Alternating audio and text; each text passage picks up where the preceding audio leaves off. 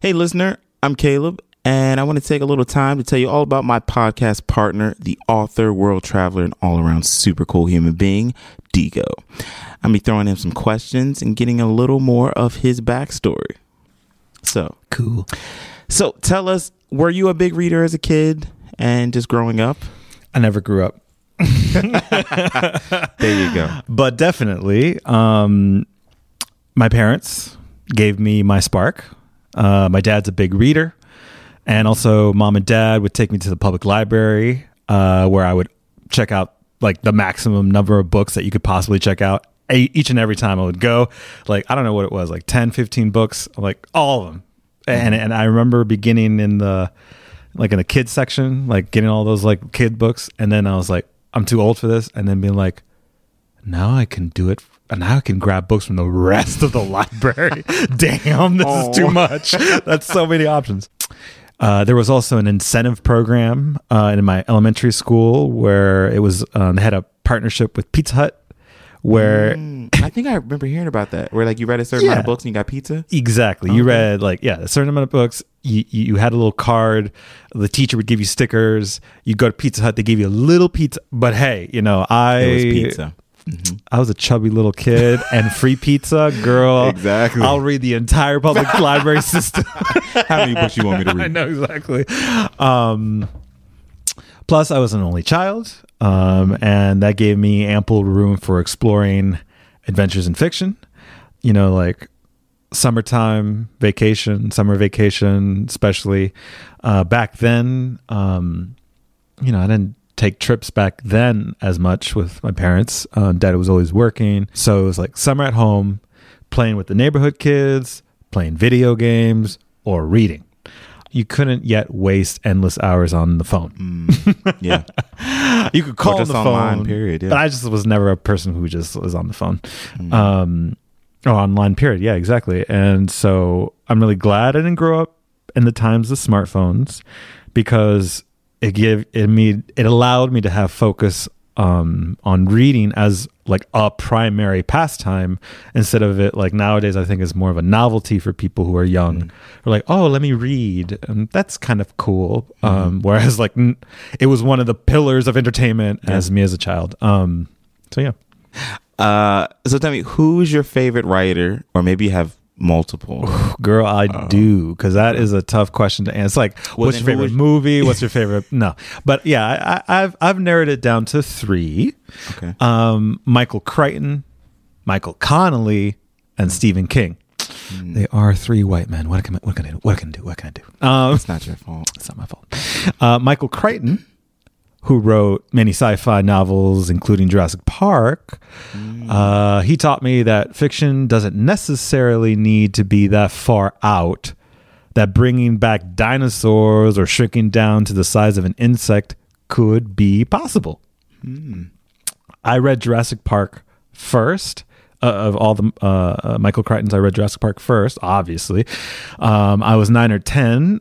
I'd already seen the movie, but I remember, you know, being like, "Oh, I got to read that book," and I remember that was the most spectacular experience because you're nine, ten reading. There's no um, uh, parent censorship when it comes to books, and like reading Jurassic Park, the gore way intense. Like the movie totally PG in comparison to the real gore in in the book.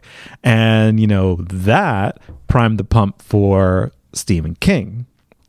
Where like I had friends in school who were like, "Oh, I'm reading Stephen King, but it's like so scary, gory, and blah, blah, blah." Um, I'd read all them Goosebumps, so I think I was ready. uh,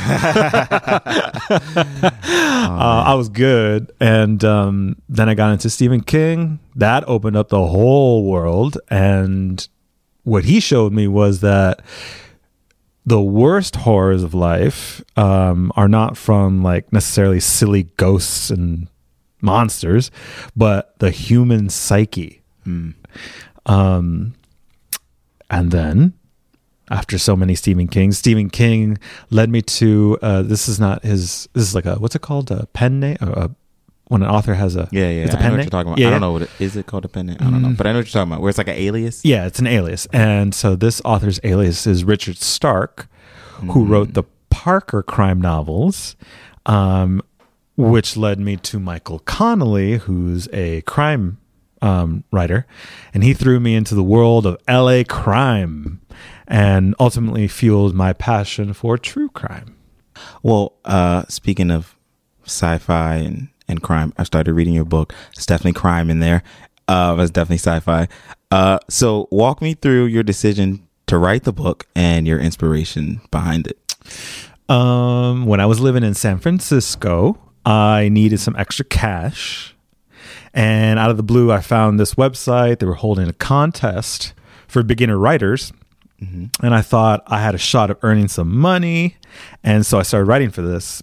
But what I didn't know is that writing a short story can be really tough if you don't stay focused and like plan it out and narrow down that storyline. I just wrote this big thing and I ended up with something way over limit mm-hmm. and nowhere near an ending. So pff, I abandoned it for a few years and eventually it turned into kind of like my shame of not finishing like that story and getting it. But eventually I thought, hey, you know, this thing needs to be finished. I mean, it just needs to come to an end. And I started writing again.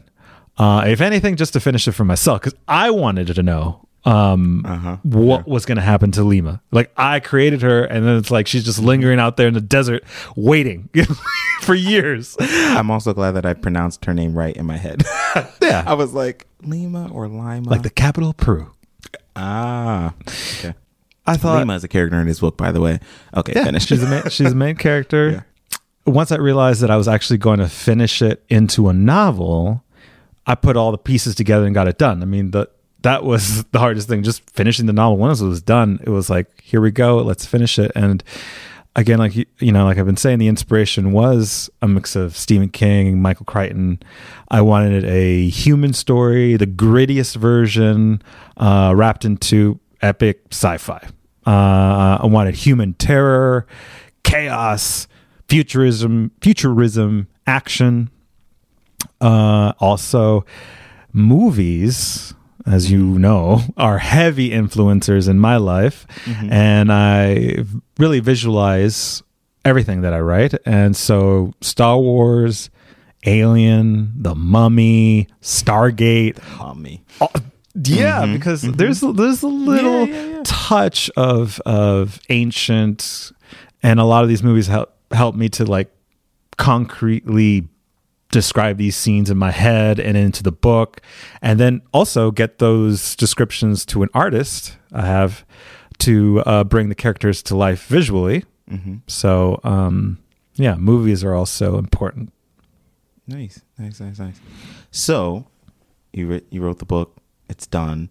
How did it make you feel when it was released and just available? And now your mama, your best friend, like I boo, gave everybody could just go get it. birth. Like literally, it's my child. It is alive. It is out there. Finally, it's been in incubation for so long, and it's finally out.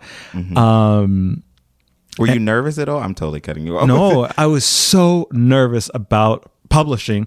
Right up to the point where I finally started the process of like, oh my god, so how do I publish? Mm-hmm. And honestly, if anybody's like worried about that, that's like the smallest piece about writing a book. Mm-hmm. It is the easiest piece. Mm. It doesn't require any. It's just don't worry. There's there's apps. There's Amazon. There's all these things. Don't worry. If you uh, publishing your book, that's the easiest part. Writing. That's the one. That's the thing you should focus on. And once you got it, publishing will come and promotion thereafter. Don't worry about it. Just yeah, just get it published first. And uh, I mean, I recommend Amazon because it's very easy. But there's other apps out there and you know other ways to publish. But Amazon worked for me. You know, and it's not like I had these dreams of being an author, but here here I am. Okay, so can I do this? Yes, I can do it. I just did it. And then immediately after I published, okay, I got to do the second one. That's pretty cool. So, with that said, what is your ultimate aspiration for the success, quote unquote success, because success is defined differently by everyone. So, yeah, what is your, what is your ultimate aspiration for success of the book ideally, it gets picked up by Netflix. So you want to go more so the show route for it? Well, I want movies. Okay, yeah. Uh, that big screen. Yeah, well, it, it could be on the small screen, but I, I, I don't think my books will necessarily fit into series. But who knows? I mean, it maybe it could be both. I don't know, but um, But that's interesting. You, you, I find that interesting. Um, that you said movies, but yeah, a movie can be on Netflix now, so small screen. So Exactly. it doesn't have to be in in theaters. It doesn't have to be picked up by some huge or Warner Brothers or No, I mean it, it's Disney, just 'cause they somebody takes it um and and just makes a visual art out of it. Mm-hmm. Um movie, series, cartoon, draw uh, you know, anime, I mean any one of those. Um but as of right now other than that, of course, I don't know what Mm-hmm. Wait, success before you go, I, I'm I'm cutting off again. Mm-hmm. Do you go to whenever you're? Because I do this sometimes. Do you when you're in the movies and you're watching like an action film in the theater? Mm-hmm. Um, do you imagine like watching your your your movie? Yeah. your soon to be like when I watch the new Star Wars, I'm like, oh Mm-hmm. man. Yeah. the idea of sitting in a theater and watching the movie like Mm-hmm. seeing lima and and however she's interpreted Yeah, yeah. because you know i think about this in two ways maybe i completely relinquish the creativity of making this and just do it however we want but i have Mm-hmm. director genes you know and i I'm have not gonna that let you do that as your friend and podcast partner. you know, um, I, I, hopefully it's it, it'll be if that ever were to come, it could be where I have some sort of influence because uh, I would I wouldn't want so Stephen King, right? Mm-hmm. I'd say like ten percent of his movies are good, even though all of his books are amazing. It, they're just so few and far between that are produced really well into a series or a movie. And I think it's just because it needed more of his presence. But, you know, he writes 65 books and they keep making movies. He's not, and nowadays he's not going to be in every single Yeah. decision in detail. But for that first thing, for the first mortal Yeah, yeah, nature, like, yeah, I want to be there. I want to be like, tell him, you know, just basic things. I don't want to be in there and just like because I want um, what what the director of The Shining did to The Shining. Even though Stephen King mm. doesn't like what The Shining turned out to be, mm-hmm. it was like a fantastic director who translated it to the big screen with their own ideas. And it was amazing. Mm-hmm. I would love that to happen actually. Yeah. Like little of my input here. Here's the book and you take it and follow the book mm-hmm. as much as you can, but take liberties. You know, you, you're the movie maker. You know, take it to where you think it needs to go. Um, but don't don't rewrite endings just because you know, like there's an ending, there it is. Stick to it. um, sitting in that movie theater, watching Mortal Nature, popcorn. Damn. and icy. You gotta get an icy cherry icy. Oh, getting everything, man. I'm like the whole smorgasbord. Hot dogs, nachos. bringing in my own Popeyes. Exactly. yes. Popeyes Sir, is catering. you can't bring in outside food. For I'm this like, movie, we can. I, my name is the fucking credits. Exactly. exactly. Exactly. Yeah. Well, guys, you can find Digo on Instagram at Mortal Nature Books and Dgoz Books. Dgoz is D G O Z Books or just mortalnature.com. Super simple. Um, you can get the book on Amazon in digital or paperback. I have it in paperback because I'm old school and I like to hold it and feel. And it's like a real book, y'all. He didn't write like a little novel and it's like it's like 20 pages. Like, oh, that's cute. it's a real book. Um, yeah. So you have any last words? Anything you want to tell the people? You want to leave them with? Um, just for those aspiring authors, um, you have to write regularly, whatever that means for you. A lot of people say every day, once a month, if that's your regular, but you have to write. And that's all. Eventually, you get to the end. yeah, again, guys, check them out. Follow them. Follow us and Human Stars. And um, yeah, thanks for thanks for listening, And of course, fight for what you love. especially for yourself. Human the stars and everything. It's human the stars and everything. It's humans and stars.